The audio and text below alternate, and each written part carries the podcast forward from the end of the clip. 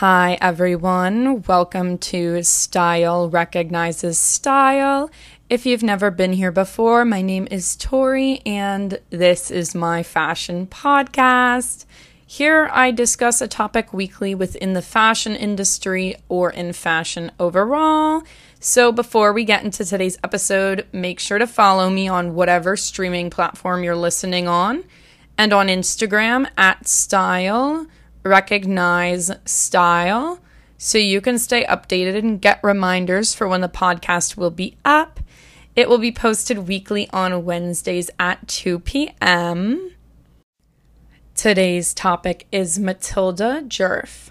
She is a 25 year old social media influencer from Sweden Djerf started to gain her following on Instagram when her and longtime partner Rasmus Johansson started sharing photographs of their travels onto Matilda's Instagram.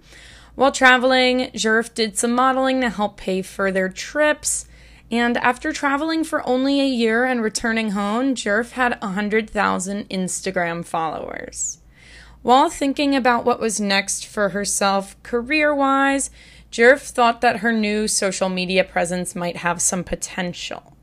She was a bit worried that her audience wouldn't be interested in life in Sweden versus her tropical travels that she had been on previously, but the interest in Matilda's life only grew.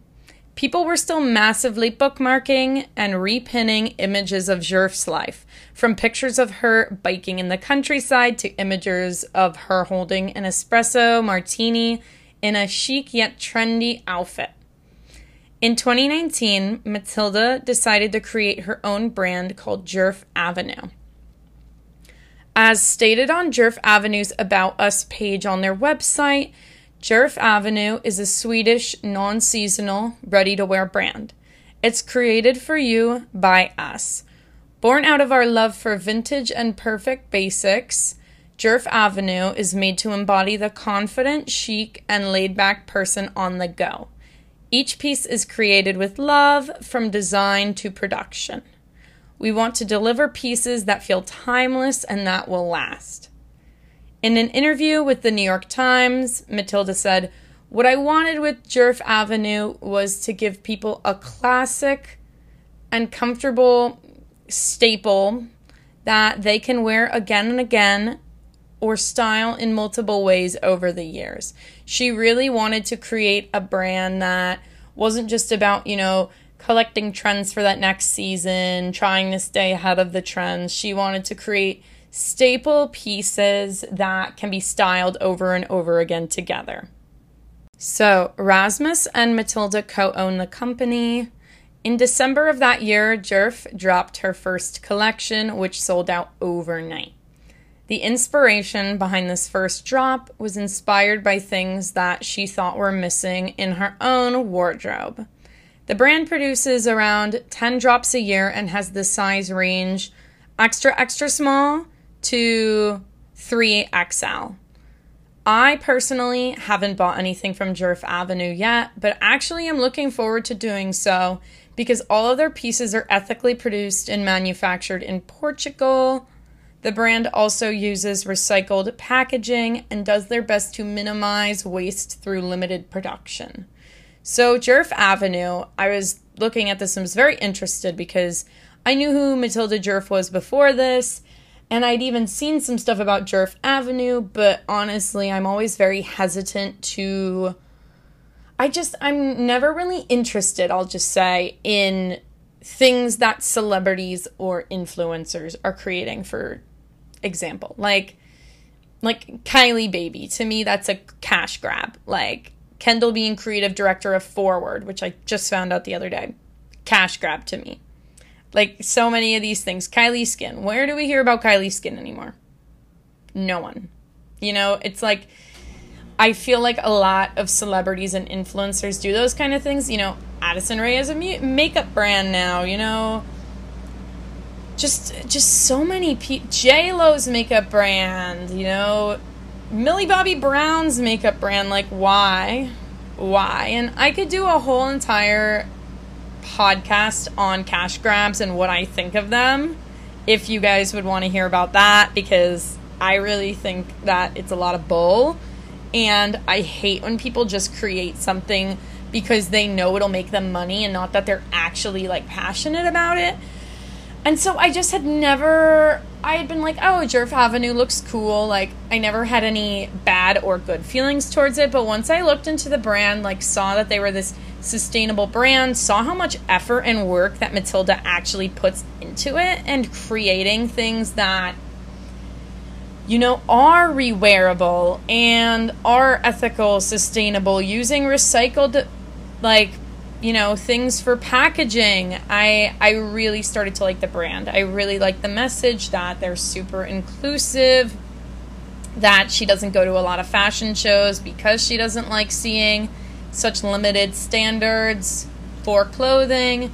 I really, really got into the brand it is it's not super high price point um, but it is higher price point than obviously like actually zara now is like very expensive as well but zara's not sustainable. Um, but like i would rather buy a a jacket from Djerf avenue that's you know a hundred and something dollars because zara charges the same price and it's not sustainable at all. And I totally agree with her messaging and what she stands behind. And I really, really, really respect that. I just, you know, I just think that I'm going to be very excited when I get my paycheck and I can put a hundred something dollars into a blazer from Djerf Avenue. The main thing that made me look into Matilda Djerf and made me want to make her a podcast topic is the obsession with her hair. Hashtag Matilda Djerf hair has 41.5 million views, and hashtag Matilda Djerf has 180 million views on TikTok.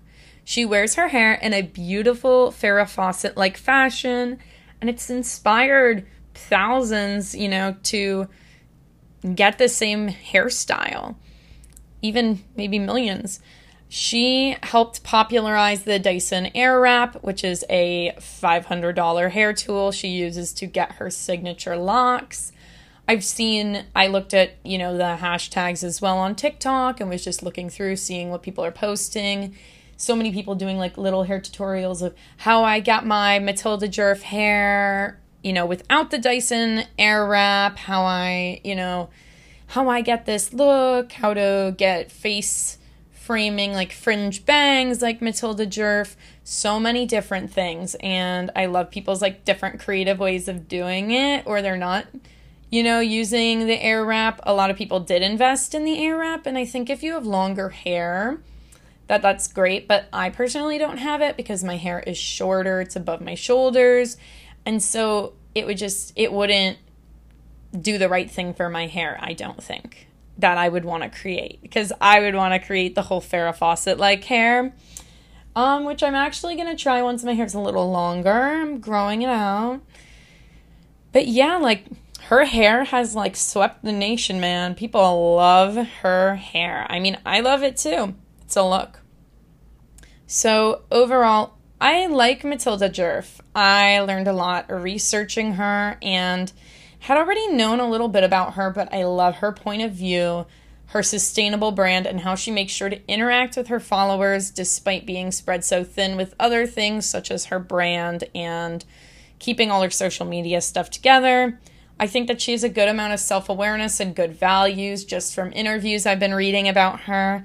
And I really look forward to seeing what she's going to do next, whether it be with Djerf Avenue, with her social media presence, etc. So, the topic for next week is going to be my favorite looks from the Venice Film Festival. I've been seeing some looks already, I've been writing them down that I've really been enjoying.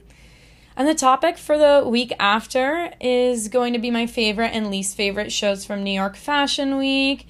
Fashion Month is starting, and I am ready. I'm ready. A little scared because it gets a little crazy, but I'm ready.